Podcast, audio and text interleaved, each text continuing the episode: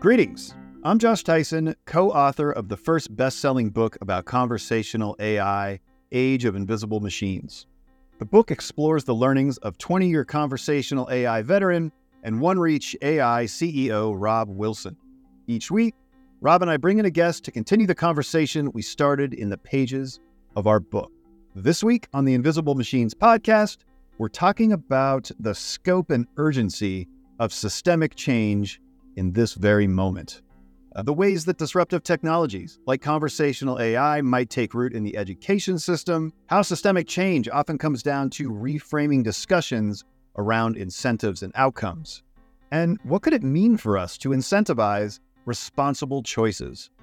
These are critical questions in this rather precarious moment and Robb and I are eager to share this discussion we had with Sheryl Cababa, author of Closing the Loop and Chief Strategy Officer at Substantial. Sheryl started her career as a graphic designer at Getty Images before becoming a design lead at Microsoft.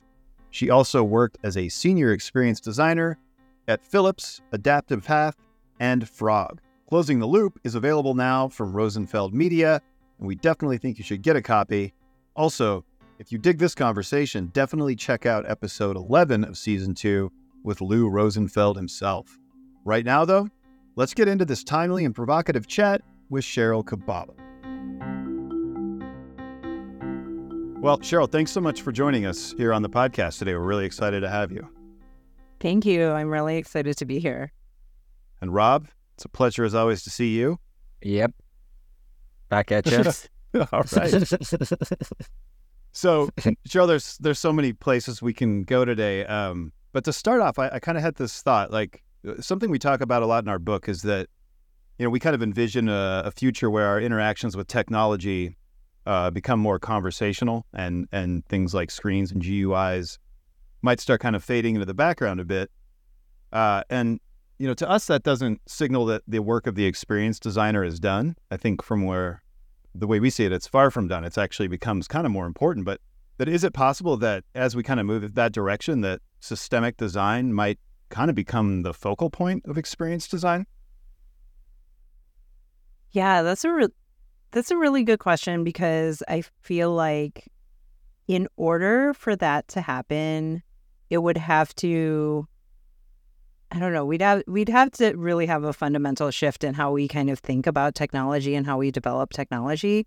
Um, just because, in my experience, it's really challenging for those who are developing technologies, especially like emerging technologies, to keep in mind kind of the surrounding system and all of the things that might act as potential barriers to basically the success of that technology. And I think part of it is due to just kind of like this fundamental kind of techno optimism that a lot of people in the technology industry have. And that in some ways you have to have in order to believe that um, right. what you're developing is necessary or exciting or new. Yeah.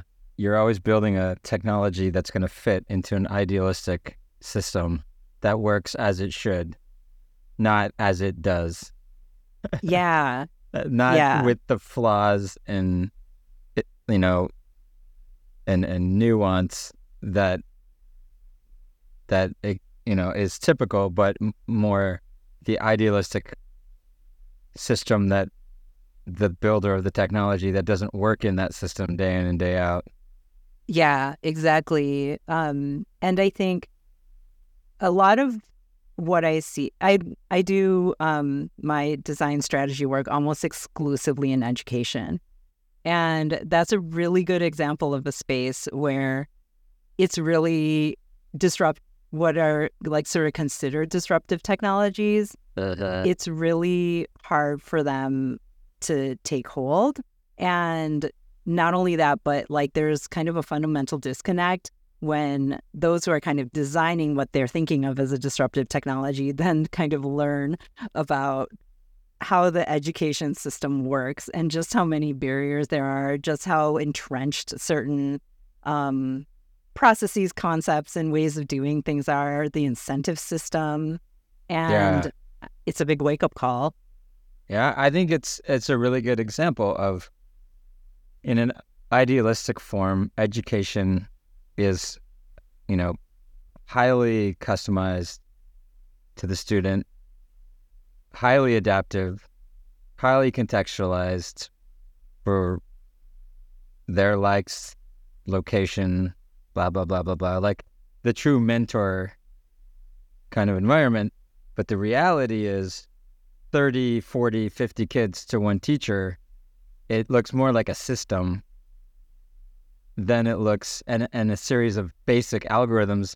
And the fact that those are synchronized across many institutions, not just across the country, but across the globe, that all feed into other systems that have to they have to plug into the, all of those systems. So those kids have to n- know a certain amount of uh, information and types of information so that this, you know, post secondary school system is productive. It's in the end, it's a bunch of basic algorithms that are being executed with the perception that learning is some sort of mentorship. So you go, well, if we're going to automate those systems, we're not automating maybe what we should be doing. We're automating what we are doing, the flawed systems, what we're doing. And I think that's always hard for people to wrap their heads around when you say automation is shouldn't be about automating the way you're doing it wrong. It should be about automating the way you ought to be doing it. Um, and that's, I guess, one step removed and sort of adds another layer of discussion for people to go, oh, now I understand how it's going to change everything. right. Um, yeah. Yeah, well, the educational system is is interesting too because Robb and I were having a discussion about uh, the idea of like people being integral part uh, parts of systems. Like we tend to kind of think of the system as separate from the person, but in the ed- in education in particular, you're you're keenly aware that people are a fundamental part of the system, and it also it all almost I mean, a lot of times it plays out rather tragically. Um, and, and, it's interesting too because I feel like I hadn't really thought about it, but like you know, your family system that you're born into is, is sort of a small system, but the education system is also your first experience with being part of a system. Yeah, that's it's kind of interesting thinking about um yeah, it, just in terms of Robb what you were just saying for example about like automating the things that we're doing wrong. Um, I was recently working on a project around assessments in education, and it's really interesting. Just and you know this goes this connects too with what you're saying, Josh, about how people are a fundamental part of the system. So whenever you see assessments being developed, oftentimes they're developed with like the best of intentions, where it's they're meant to be what we call like formative assessments, where you know you're testing knowledge or ways of doing things and then you are getting feedback let's say like it's assessing a teacher in a classroom or something then you're getting feedback on what you're doing well what you're not doing well uh-huh. possibly suggestions on how to improve but what happens with many of these assessments as they get sort of deployed into use is that they end up not being um, used for that formative nature in terms of like like maybe they're giving information back to the teacher where it's like you're doing this right. You're doing this thing wrong. But then there's like nothing they can do with that. It's just data collection and data's being thrown at them. And then on top of that the outputs of those assessments are then used in other ways that were never intended which is right. like um, funding school environments, right. right? Based on teacher performances. And so it becomes this punitive thing. Um, and, you know, all of the policymakers around are incentivized to use those assessments because they're like, this is an easy way to collect data about which schools are succeeding and which schools right. are failing. But it was never meant to be doing that in the first place. And that's like a huge um, issue with whenever, like, I think a lot when I, you know, engaging in um, these sort of gnarly systems thinking problems in education is like, I always ask the question of, is this thing that's being used now, is it being used in the way that it was intended to be used to begin with? Because right. oftentimes it shifts along the way. Yeah. Yeah. We have discussed this on and off with different folks along our journey, and that is the role that competition plays and should play in education. And I think the the most interesting was the the one with Cassie Kozyrkov recently, where we talk about competition um, as a motivator, right? And and that's that's ultimately, you know, what it's used for in its optimistic form, right? As you say, punitive, right? right? Um, the other side of it is it's a motivator, you know, to to, to create competition among teachers, among schools, among students, um, and the idea that competition as a motivator is good. Uh, is a, I think a, I think it's a question. Is it good? Because what you're talking I mean, about is like the dark right? side of it, right? Yeah, there's a dark side of it, and you go, it, it, does the good outweigh the bad in an educational system? And you know, because we start me- measuring the wrong things, and and the idea I think we've we've kind of concluded, or I've concluded over these conversations, is that competition for, of the right things is great. Competition on the wrong things is hugely damaging. Yeah. Uh, be- because what's easy to measure isn't necessarily what's most important. Yeah, that's exactly right. It's making me think of, um, and I think I ref- refer to this because I read it while I was writing my book, is The Tyranny of Metrics. Um, okay. And um, I, I'm forgetting the name of the writer. I think it's like Jerry Zeller or something. And basically, what he argues is that we will always kind of, um, if you think about, let's say, organizational change management or just like organizational systems, which um, I often point out that systems thinking and organizational change management have gone hand in hand for decades now because organizations are such complex systems, even if we think that they're relatively simple and hierarchical and everything. But oftentimes, like, or your or your own organization is where you can sort of like just observe how incentives play out. So, um, oftentimes, if oftentimes we're measuring things in order to promote good outcomes but then people start just performing to the measurement and mm-hmm. you can kind of you can kind of see this even in systems like um you know i talk a lot about things like in big tech platforms like facebook you're looking at like daily active user monthly active users and before you know it that is just a metric but that metric is meant to um, drive all of these different incentives that have kind of like nothing to do with that metric, whether it's like quarterly earnings or what have you. And so, how does that end up sort of like perverting kind of like the outcomes that we all, not just like we all want as a society, but how what, that you even want as like an organization. Uh-huh. Um, and I think that's like the piece where now that now we integrate you know, technological tools that are meant to enhance our like measurements, um, how does that further how I don't know, how do we either further like devolve into continuing to measure the wrong thing? Or right. are these things do these things give us the ability to start trying to measure the right things and connect them to outcomes? And it kind of just depends on the humans involved and how they yeah um kind of manage that.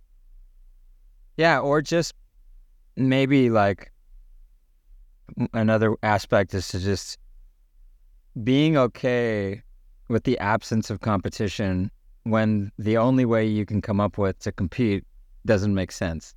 So right. this idea that we have to compete, and if that means we'll compete on something that doesn't matter, fine, so be it.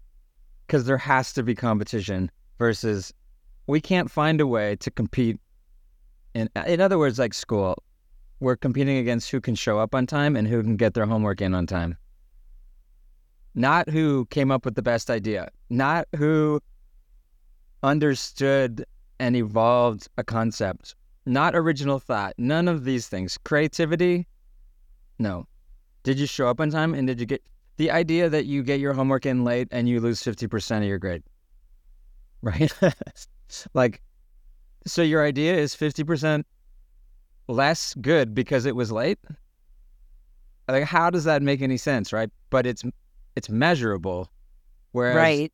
the quality of the idea, qualitative, difficult to measure, and and now you're going to submit something that is maybe 75% or less of what it could be just to get it in on time. yeah. That's a that's an interesting example because well, first of all, it resonates a lot with me because like as as an instructor in um you know the university system and like my least favorite part is like the grading i'm just like interested in the ideas right? Right. and so i'm just like oh this is like the most like rote thing i can possibly engage in and it's got me thinking about you know for example like there's a lot of hand wringing about how students are using ChatGPT to write their essays now and what have you. And it's it like I kind of think about when I hear that, just well, does that mean we're kind of like testing the wrong things? Like, should we like if they can just have ChatGPT Right. write the essay and you and you can't tell whether it's ChatGPT or not, then as an instructor, we need to kind of find different ways of testing knowledge because that's going to exist no matter what and like no you know gpt detector thingy Right. is ever going to work to kind of tell you otherwise so we're having them do what amounts to rote work if they're first of all having something like that write their essays and wanting to have something like that write their essays then we might need to kind of think about how we're structuring and evaluating gaining knowledge to begin with because that's not going to that's not going to work um Yeah. so Yeah, it's it's this like force function of eh, there's a vulnerability in the system. It's now being exposed. We now have to do something about it. Um and even though we've all acknowledged it was broken, we didn't fix it. and now we have to fix it and everyone's complaining and would rather just not fix it and just ban ChatGPT and think right. like let's not address the problem let's just ban chat gpt and then they're realizing like how? You can't you can't. We're we're going to have to move forward. We're going to have to face this problem um and and try to solve it and that maybe we're all better for it. Because now i have to as a teacher ensure that the student understood and comprehended the idea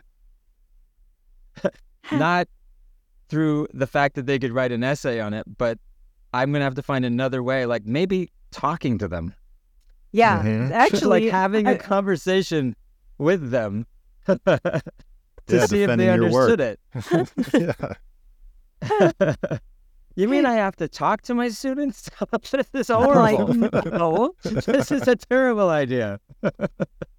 It's like if i have to do that then i have to show how much or little i know then so Right. what Does that- they're does that point- than me?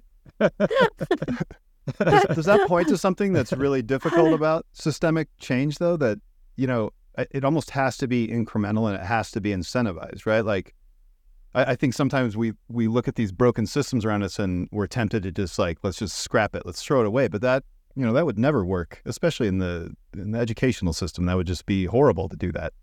So it, it seems like it comes down to like finding smaller steps that we can incentivize properly while not losing sight of long-term goals i suppose.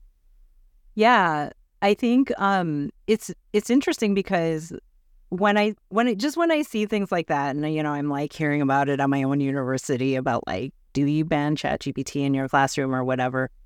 Um I think part of being a good systems thinker is just like constantly like reframing. So it's like how do we reframe this in a way that is not about like how to maintain the status quo if the status quo is not working, but are there other things like we need to change in order to make kind of this new development work. And I think oftentimes, like our first inclination, I think just as humans, is to like react and to be like, oh, how do we just like keep it the way it was? And Yeah. I think um, it's really important, just like with the systems thinking mindset, to be like, well, what if that's not going to change? What else needs to change? Um, and I think when you start thinking in that way too, um, I like Josh that you said um, broken systems because oftentimes I try to remind my students like the, most systems are not actually broken. They are like working in a dynamic in which they're designed that way Right. because Oh. certain people are incentivizing or pe- certain people are incentivized by how it's working. So if you start thinking about it that way, then you start thinking about like, well, what do we need to change when it comes to incentives? Yeah, Yeah, yeah, that's a that makes point. sense.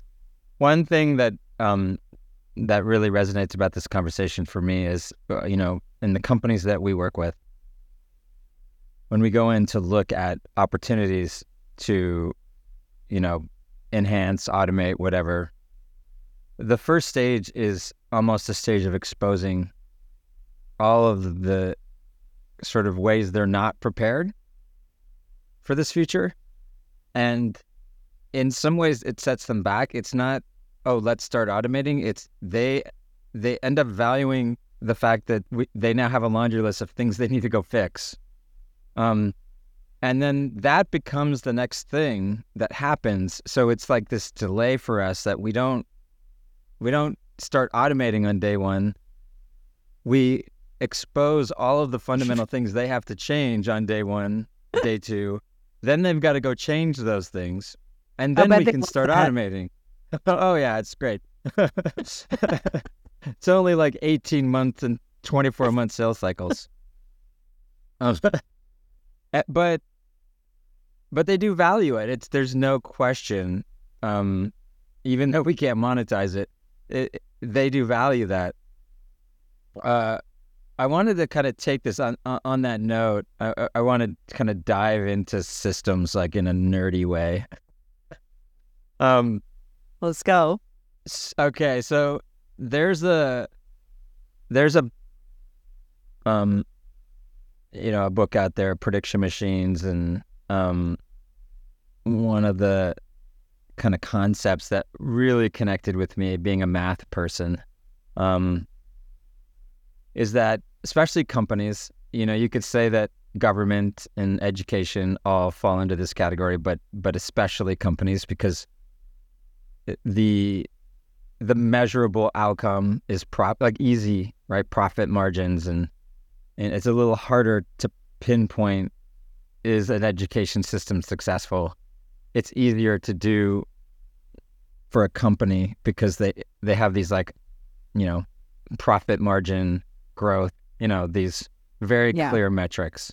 The Um, Milton Friedman yeah, uh, you got it. metrics. Yes. Um, now, whether they're right or wrong, that's like a whole nother story.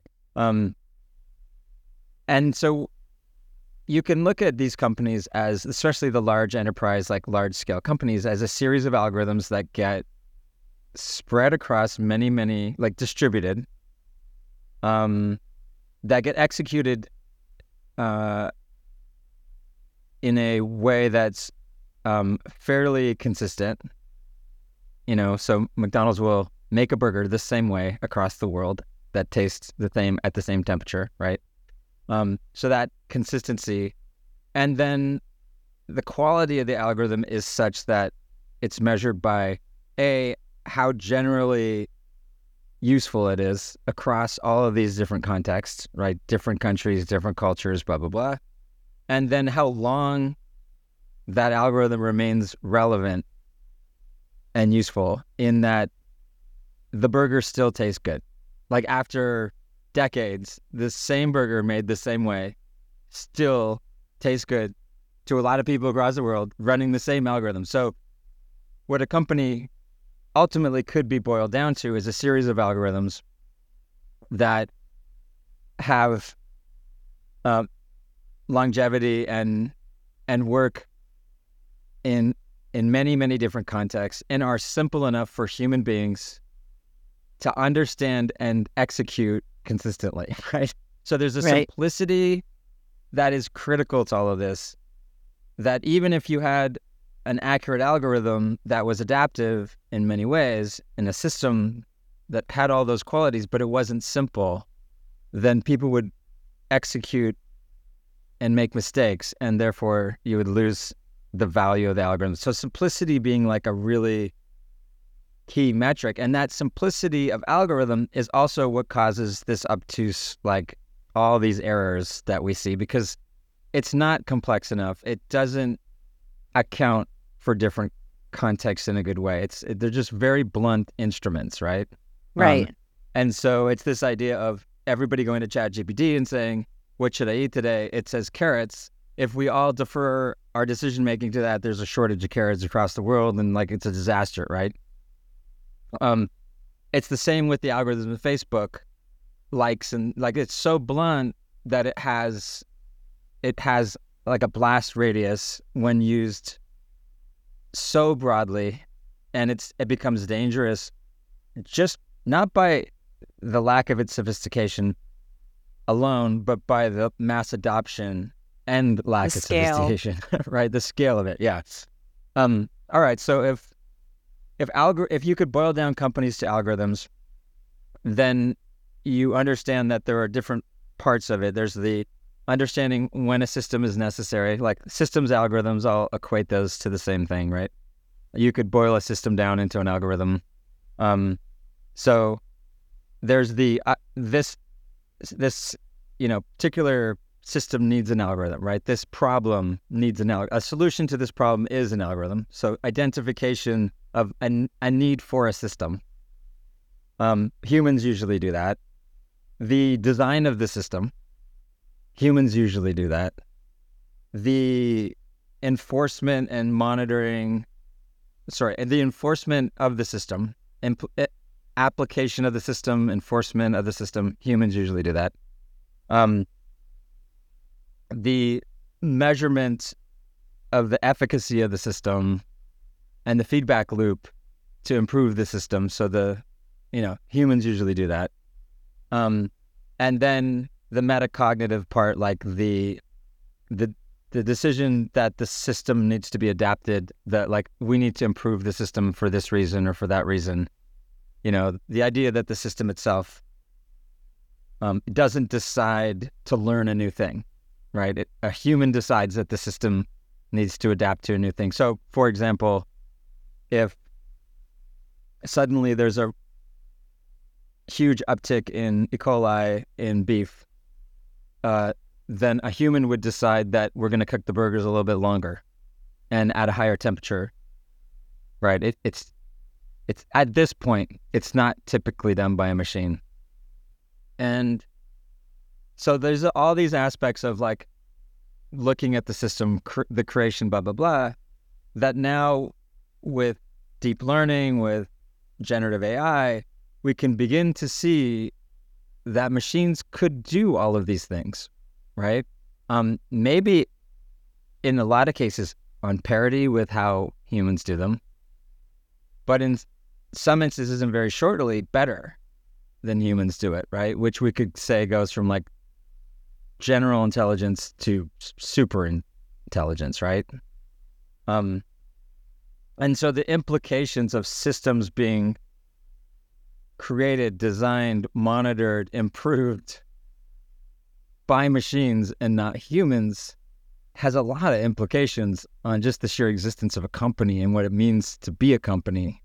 Um, and then I'll finish this up with talking to Gartner about the fact that a large percentage of the future consumer is going to be a machine, right? So your your your printer is going to order more ink and it's going to use some reputation system to d- make that decision instantaneously, right?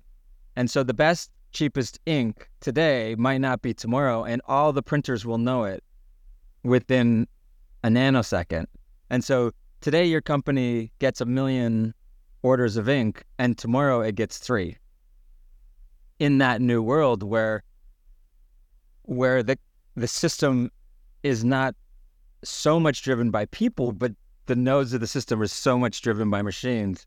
Uh, Um, it's hard to wrap in my in in my opinion, hard to wrap your head around the implications of systems being run by machines, um, even if, and I think in all of these cases it's co-run, right? Like I think we're not talking about systems making decisions by themselves. We're talking about running it past people. But there's some point in time, like a GPS, where, you know, yeah, it's going to show you the route that you should take. It's going to suggest the route, but your ability to second guess it, you know, it, it is going to be minimal in terms of efficacy, right? You're not going to be able to second guess it. So I wanted to get your thoughts on on generative AI and how systems, how you think all of this is going to affect the area of systems thinking. You know, like this yeah. is a massive shift for your disciplines. yeah, it's it's kind of interesting because I think as for first of all, I don't I don't really think of myself as a formalized systems thinker. Like I think of myself as a designer who um, engages in a systems thinking practice. Uh-huh. And what that means is that I will um, always, on some level, try to figure out or prioritize the human behavior in relation to the system.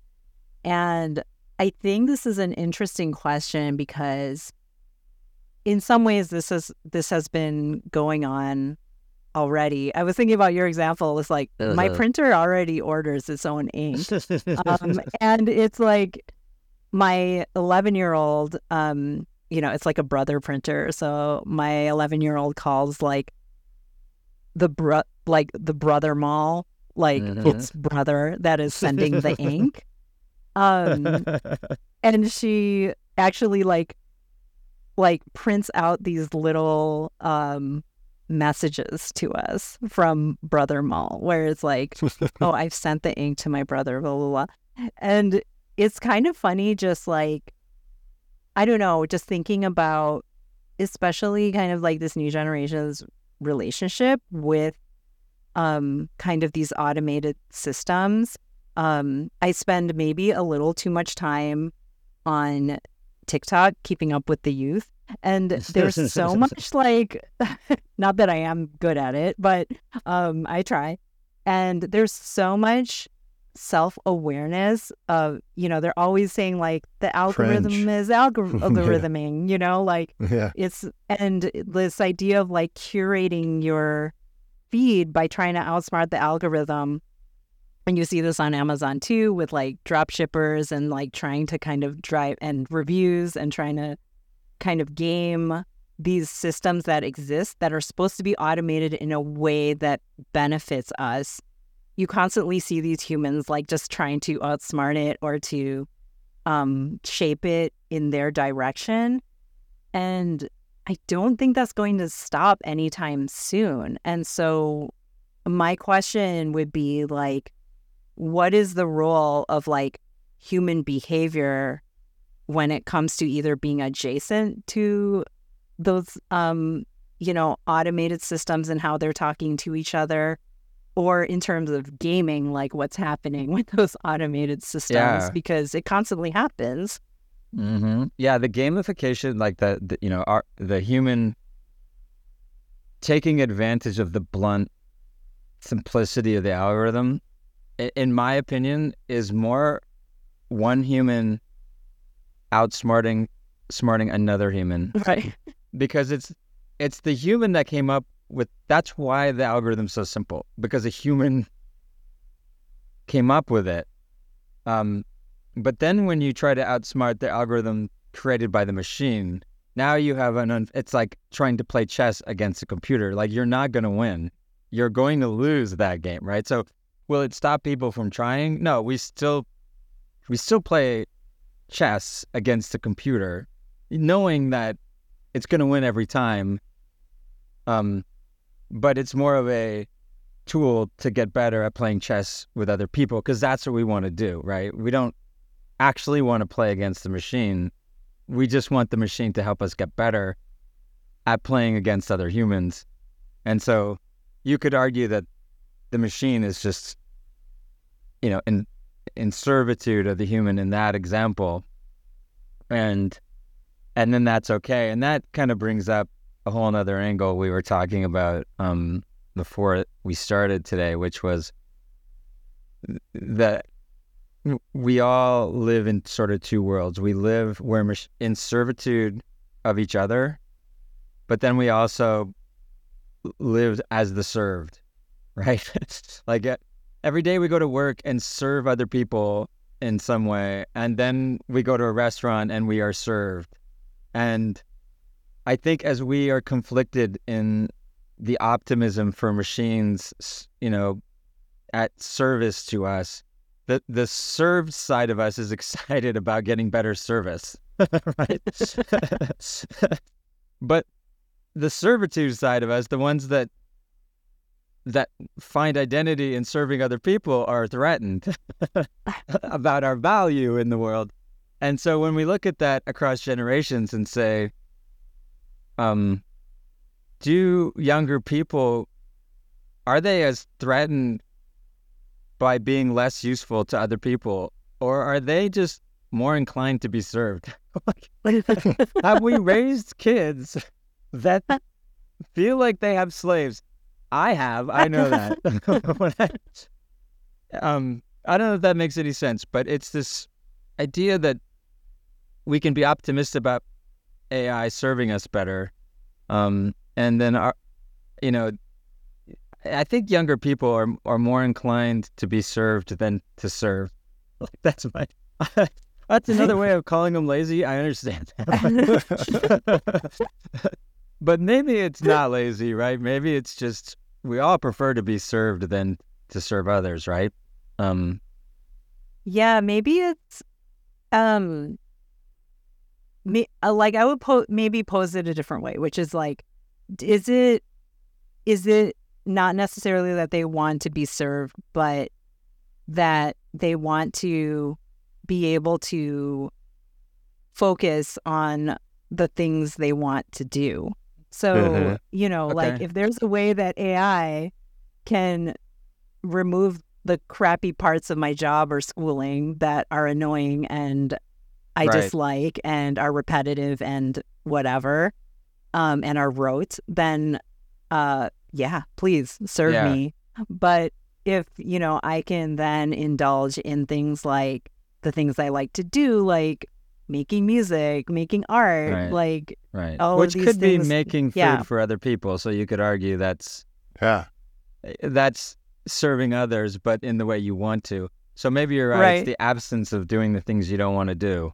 Um, right. I get, I get a vague sense too from presence. like interacting with with young people that they ha- there's more of a malaise, I think, with with the systems that surround them. Like I don't think they're as impressed by them as we are. Um, and, and, it's interesting because we were talking about education. It seems like, you know, one one of the things we talk about a lot on this podcast is kind of this productivity mindset, which I think leads to a lot of the fear around like AI taking people's jobs. But but that really is kind of seeded in the competition that we were talking about earlier.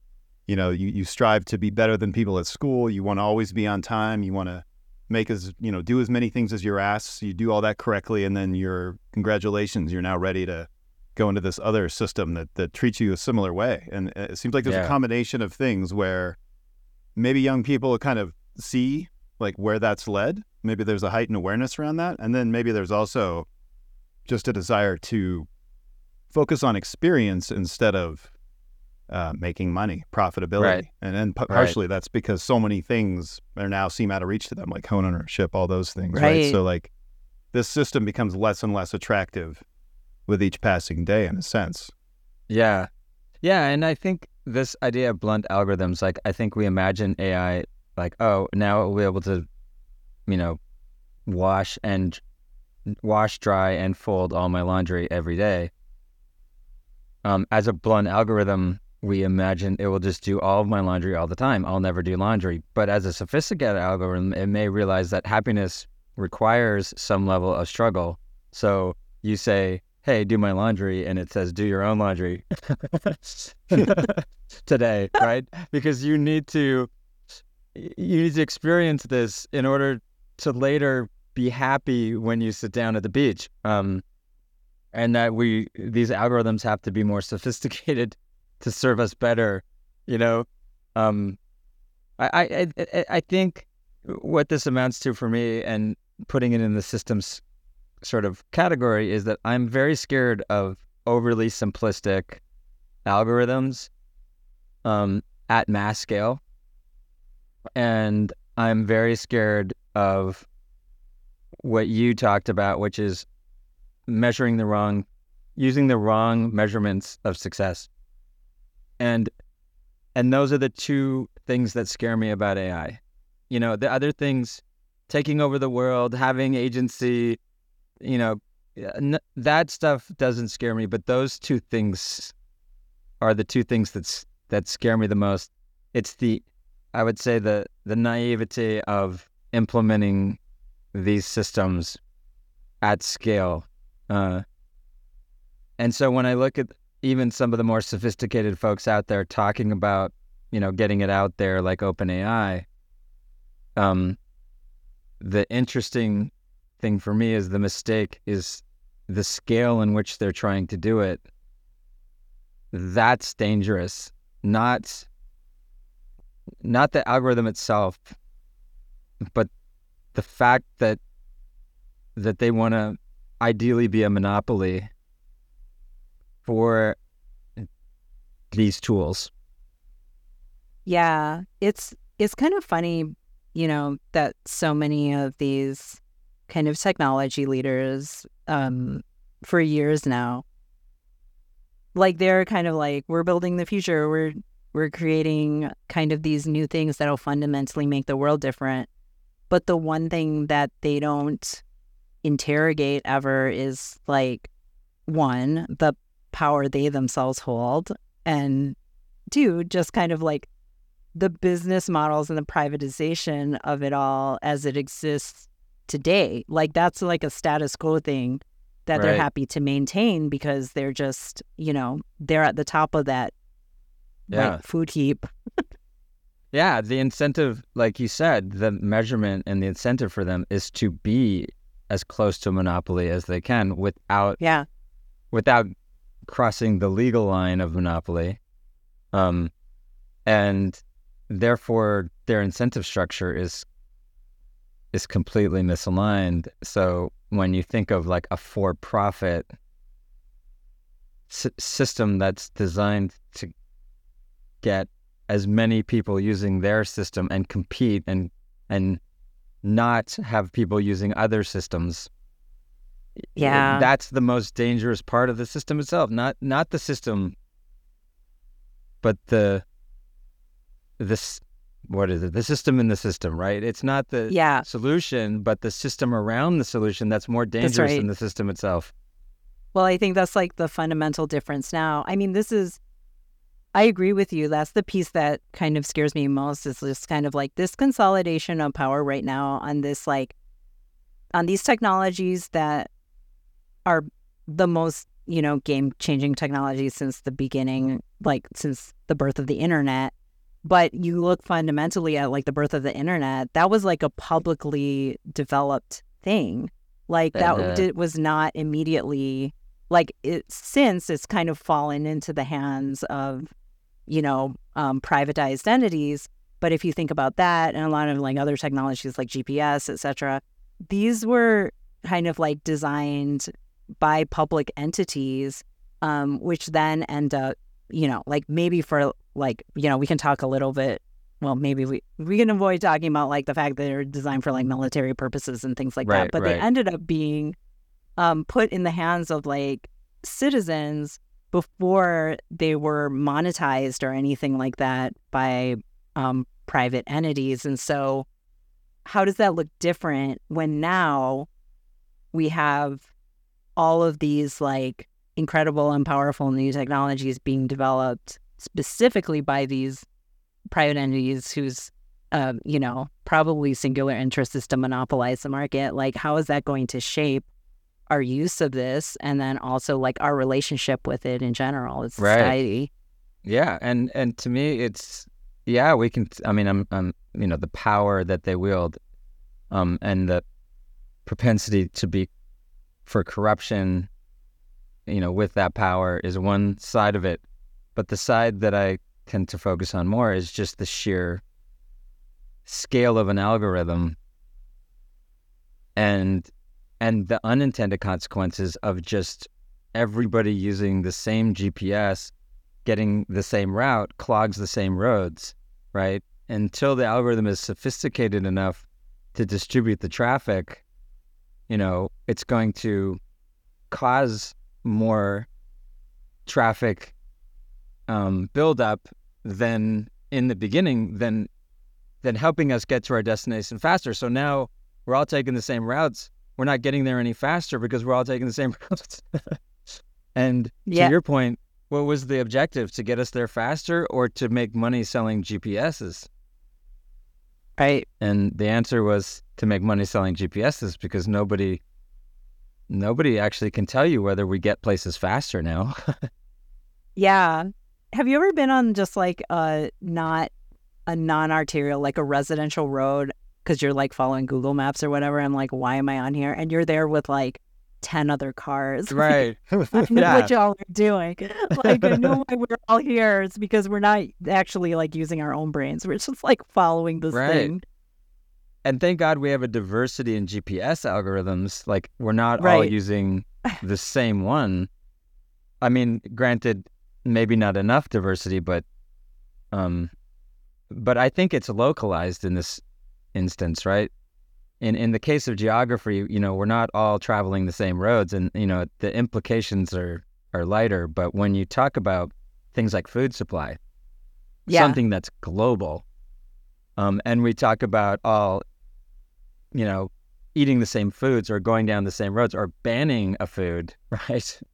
Uh, instantaneously, the implications of that are far more dramatic. Um, and so, yeah, there's something about just simply, you know, scale of unproven algorithms or unsophisticated algorithms that that the capitalist system of trying to get as close to owning the market as you can um, it, that system is what these technologies reveal like the same idea what did ChatGPT reveal? Not that ChatGPT is dangerous but that the system in, that it was put inside of a company is flawed.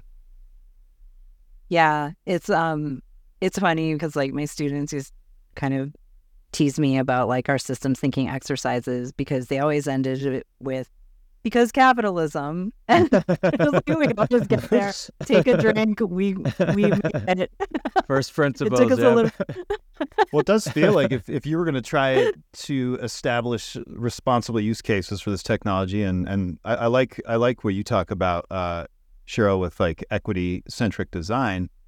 Like pretty quickly, profitability and shareholders become maybe the biggest obstacle to get over. So it, it seems like we have to think of ways to incentivize responsible choices, right? Like we we had a great conversation with uh, Dr. Lee Hood and Nathan Price. They wrote the age of scientific wellness and and they were talking about you know they want to bring about a healthcare system that, that they talk about the four p's it's like predictive preventative personalized participatory which is an amazing goal but we were asking like how do you get there and i, I think you know what they what they said was that you know if technology was able to provide for instance like a pathway to curing cancer that that would be such a huge win that it would be impossible for that industry not to reshape itself around that, especially if it was a pathway that involved those four P's. So I wonder, like, what what are some of those incentives that we can maybe look toward because it, it seems like they're going to be pretty hard.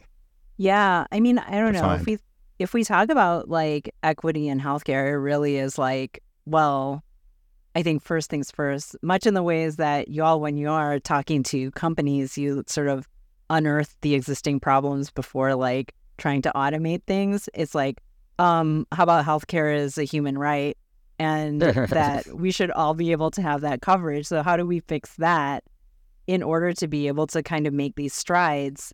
using technology. And I think we sort of like just sometimes flip the script and think that the technology is going to provide those, or, or the technology is going to correct those inequities um, for us. And that usually is not the case. Um, working in education, I I think a lot. Like I probably think at least once a week about how the LA Unified School District tried to give iPads to like everybody in this is like 10 years ago or what have you.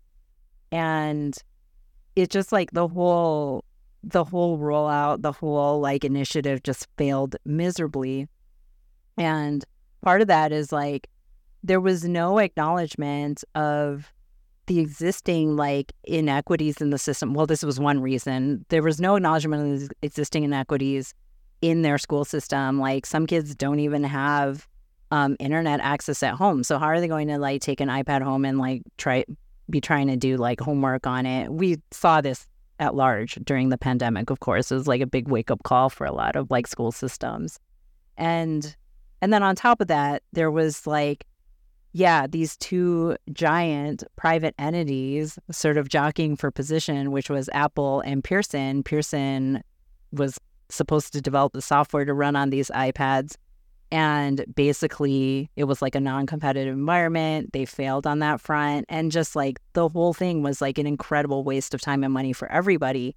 And I think part of it is because there wasn't like a prioritization of how do we make an equitable system. Like there are haves and have nots in like within this school system. And if we were kind of like um if we were able to kind of be more thoughtful and like prompt ourselves about that, that maybe we can, that helps us to stop looking at technology as just like a silver bullet that will create, you know, the equality that we don't already have. Instead, oftentimes it just reinforces those existing inequalities. Right. Um, yeah, technology helps the haves and the have-nots equally, essentially. So it just perpetuates or exasperates because it's a relative concept, right? It's not. It's yeah. not a. It, it, the haves. There is no have and haven't. There's just. There's just some people having more than others, and the, and the separation of that. And so, if they both get technology, then they both move. You know, further up the spectrum. At the so existing, maybe. Yeah. Yeah. So more more people can read and write, but it doesn't it doesn't mean that everyone gets to sit at the front of the bus, you know, and and that's that's a very different concept to say everybody has an equal opportunity to sit at the front of the bus versus you know we've given a tool so that the ride's more comfortable for everyone. You're still at the back of the bus.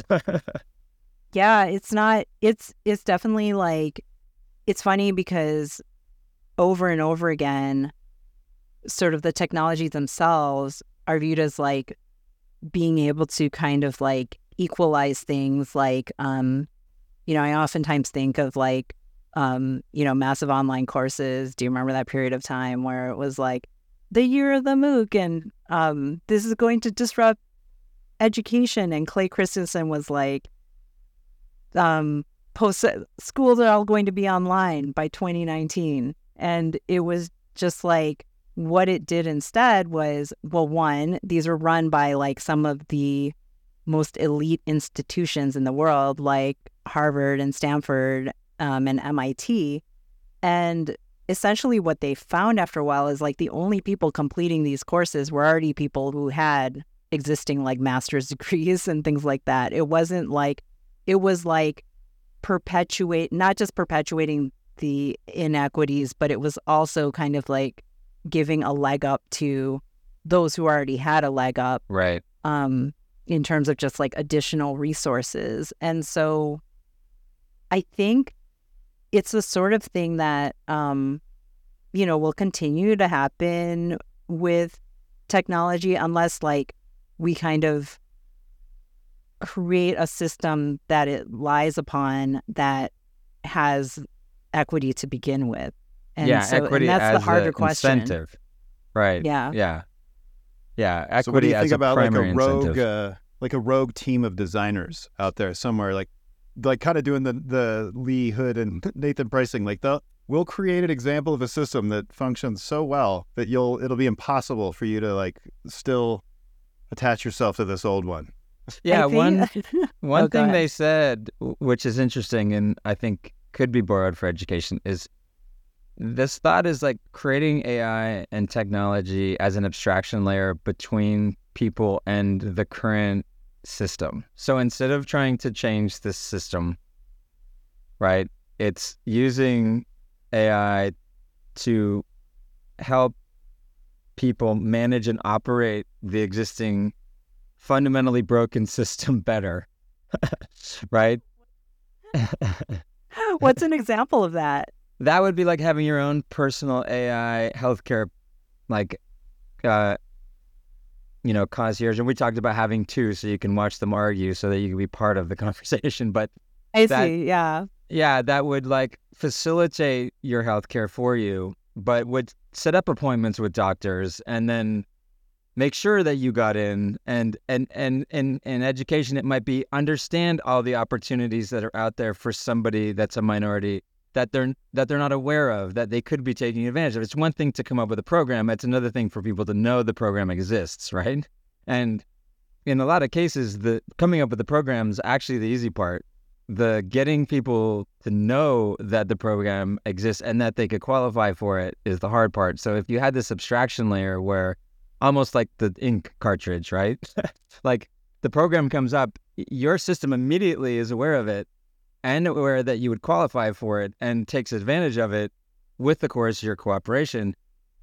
Now these ideas can come to fruition because of the the sheer nature of this abstraction layer that is able to be aware in real time. This but then sounds capitalism creeps in because who pays for it? right. Yeah. And I was I was also gonna say like it sounds to me like, oh, it's your assistant that um sits on hold with Medicare You for you for like eight hours. yes.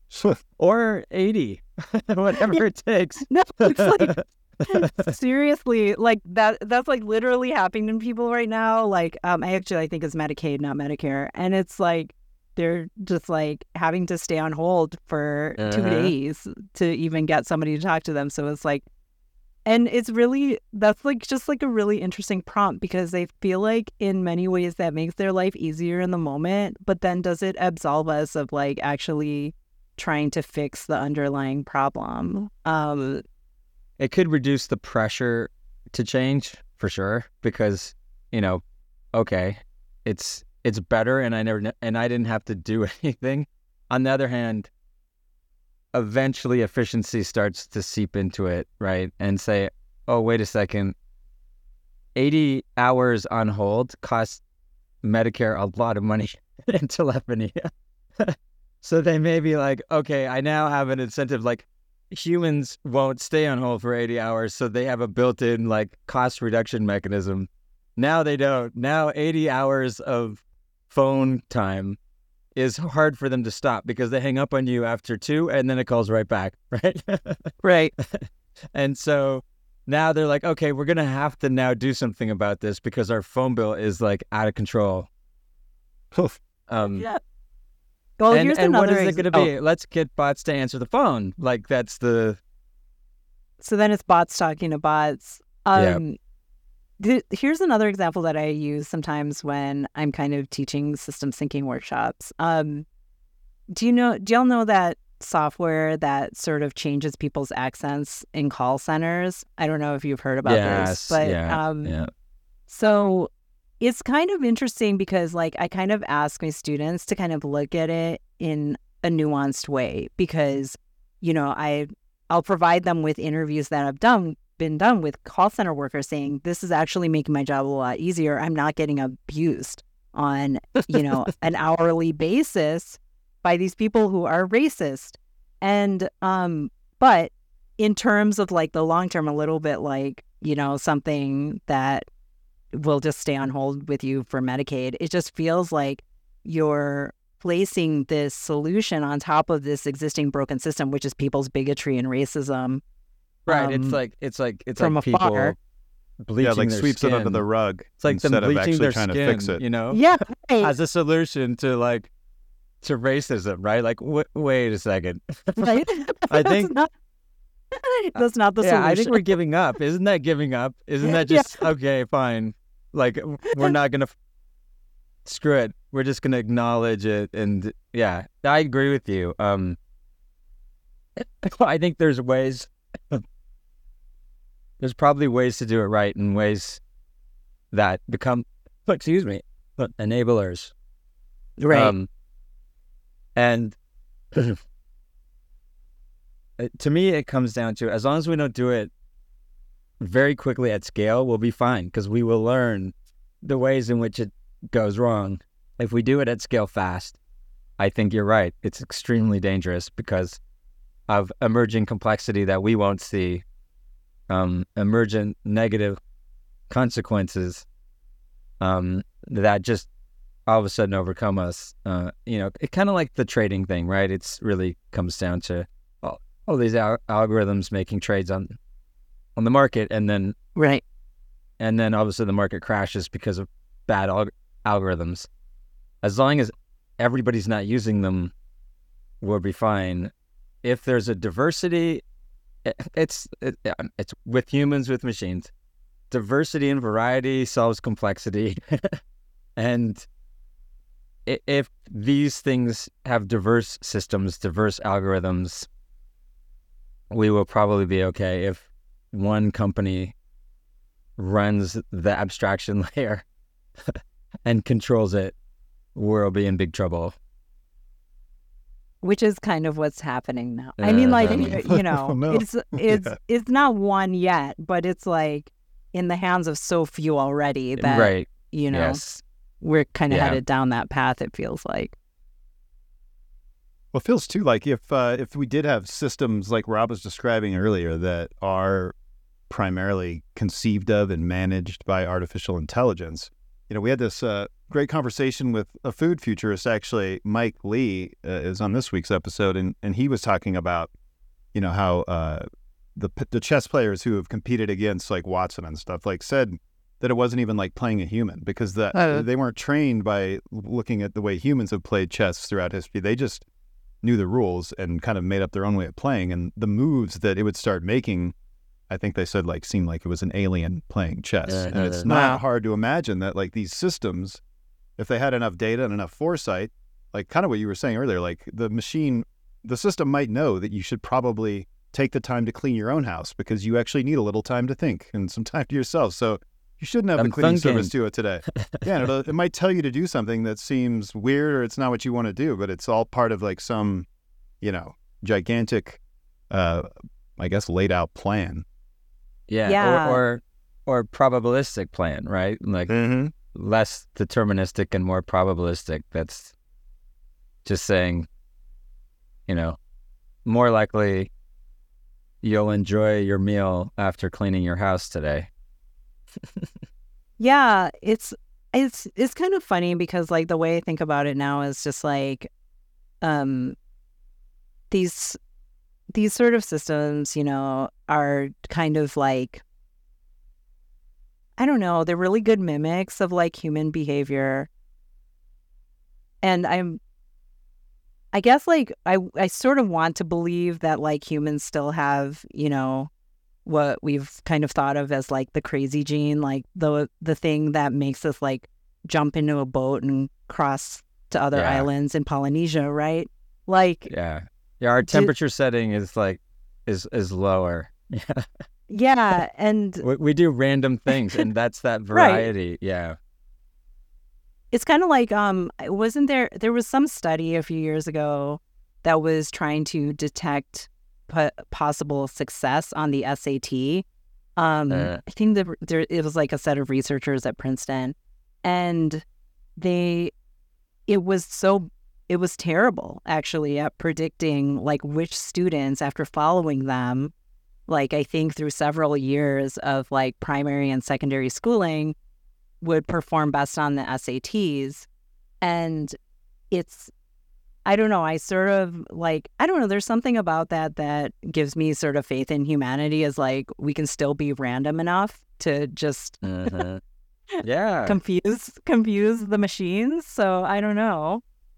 Yeah, I agree with that. And I think the randomness has to be built into the algorithm to make it not dangerous. Otherwise, the top performing whatever will always stay the top performing whatever because well no human will try something new.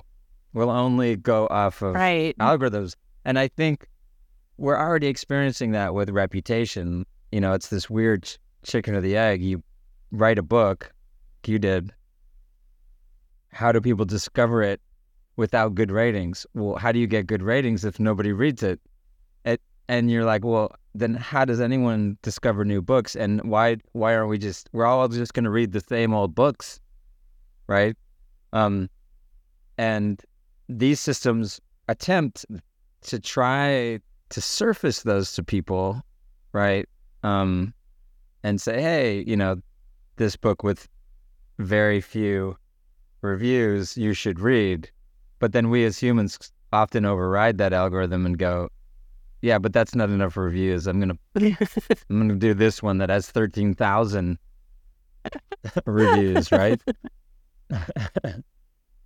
Yeah. Yeah. That's, I mean, that's similar to kind of like the fretting about, you know, the Spotify algorithm and that it sort of kind of just keeps like directing you to things. Um, I actually really dislike my Spotify algorithm because it's just like, it's like it thinks I want more of the same, but I don't. And, Right. um, you know, I, I'm just curious about like at what point will the machines get sophisticated enough to kind of be able to insert that level of randomness and diversity that would be reflective of you know like like you were saying like i think there's a lot of people who are maybe like happy with that or we're just kind of like okay i just want to um you know read like the most the the most popular book that has like Yeah. the best highest ratings. And but i think there's a there's enough of us out there kind of like yeah, but i don't want that yeah. I think my, my I have an opinion. I'm not. I don't know how certain I am on this, but I think until the system is in our brain and has access to all of our sensory data, only then could it effectively predict our random wants. Um, that being said, unless it uses our subconscious to plant something in advance and therefore determinist, deterministically make us believe it was a random thought, but it had really planted it there through some, you know, suggestive, you know, word or something that flashed in our Uh-huh. subconscious that we didn't know, right? And that gets kind of scary. you know? Yeah. somebody's I think gonna that's the want plot of Inception. Yeah. yeah. Yeah. the problem is somebody's gonna want that and then like put that out there but um that's really interesting i like that idea of like right now at least we're it's based on like just what we do and say externally right and so it can't there is just like this wall against like what it thinks or you know what the system yeah, what like, we see and what it sees. right Yeah. yeah exactly Yeah. Yeah, it's like all the knowledge on the internet reveals quite a bit about us, but not nearly everything. You know, Yeah, can- yeah. Have you ever had like ChatGPT write something for you? It's kind of crappy. Like I was kind of Yeah. like, um, this is nice you know, try. it's like yeah, it's great if you want to write everything that's just like totally uninteresting, but yes. um, if you want to write C level college essays, then right, ChatGPT is your tool. Well, what's wh- what I find fantastic? There's two ways to look at it. So, what I think is it's it's not particularly good at coming up with um, innovative, creative ideas. You know, it's good at regurgitating ideas that are common Yeah. out there and obvious. Uh, let's call them obvious because they're common, right? And, you know, you write a book, um, a good book. One of the key things, and we went through this. We actually went through this in a, in a in a like very determined way to make sure that the ideas didn't exist as common knowledge, right? We didn't want to just regurgitate all the knowledge that was out there. We were like, are these original ideas? Um, and how original are these ideas? And then they deserve to be in the book. If they're not, then, you know, then it's just a waste of people's time. you know, just regurgitating the ideas that are already out there. And I think this same thing, that's what it does. But for those who have ideas that are original and are terrible at communicating them formally, you know, whether it's spelling or grammar or whatever, they now have a voice, right? They it, whereas they would keep those ideas to themselves or only express them verbally, now they feel confident that so there is a you know, a sort of giving voice to people who may not have a voice today because of the snobbery of literature, right? And and I would say the education system that grades us on spelling and grammar over ideas, the measurable things again, the easy to measure things. Um, it now says, oh, your idea, you can feel confident in sharing that idea more broadly and you know I, I, mean i think that's why some of these media like tiktok right why they're so popular is because they abstract the formal need um, to wrap those ideas in proper grammar correct spelling proper use of words like you're not going to get criticized uh, in those ways and so you, you're going to share the idea in a way that's not going to that that at least the idea can be criticized, but not the yeah. packaging. I was gonna say like you will be roasted on the idea. Yeah. So. yes, yes, yes. And and whether that's good or not, it's a whole other subject. But at least you're roasted on the idea and not the choice of words, right? Or the right. the grammar. You know, like, did you put apostrophe s? You know, right? Um, yeah, so, it's kind of funny. So, I've definitely heard um, teachers say like, "I knew this was written by Chat GPT because the grammar is too good," and yeah. just like, yeah. interesting. I know. Okay. I, I I put this post up a long time ago. I found it interesting how few people got it, but I was like, GPT 5 and I had all this bad grammar and misspelled words because I'm like, this is how people are going to prove that it's not Chat GPT.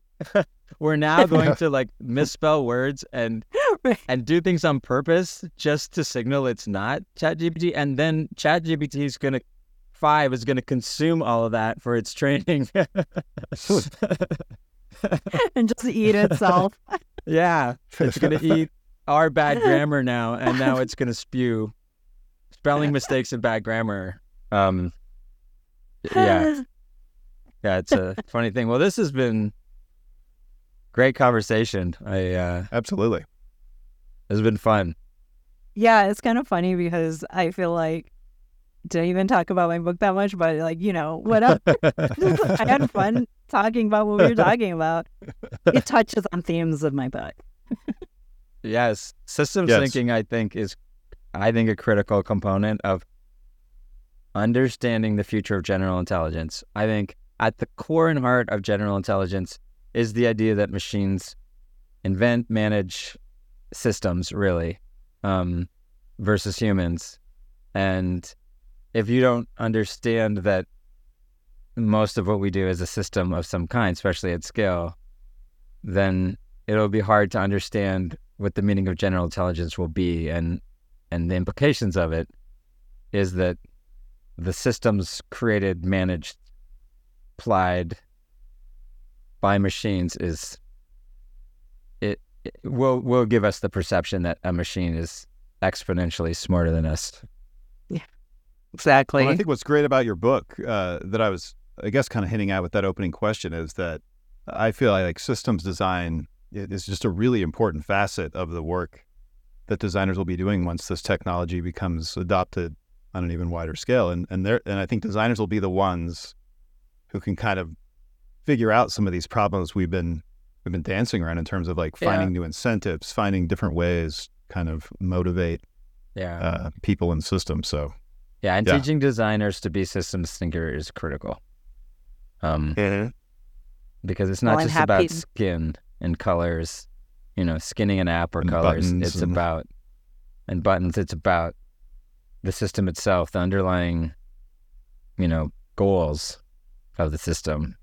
Um, yeah, so and I, I, feel like that's I, what Don Norman's been writing about uh, too. Is like like this new kind of phase of design where you're you're not just thinking about the experience that you're creating for someone in the moment. You're thinking about the resources that go into it and where that experience, what kind of afterlife it has when someone's done using it, that product, that experience. So to me, that all yeah, that all feels like it's part of the the same really important conversation. So Yep. Well, I'm happy to be part of that conversation and to be helping educate others about it.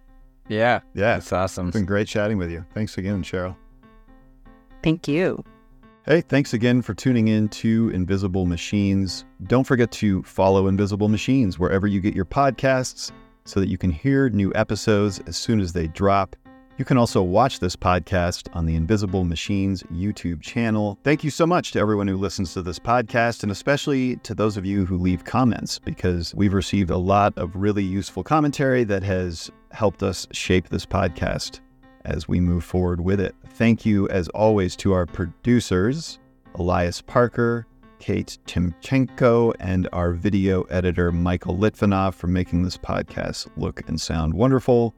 We look forward to catching up with you again next week, right here on Invisible Machines.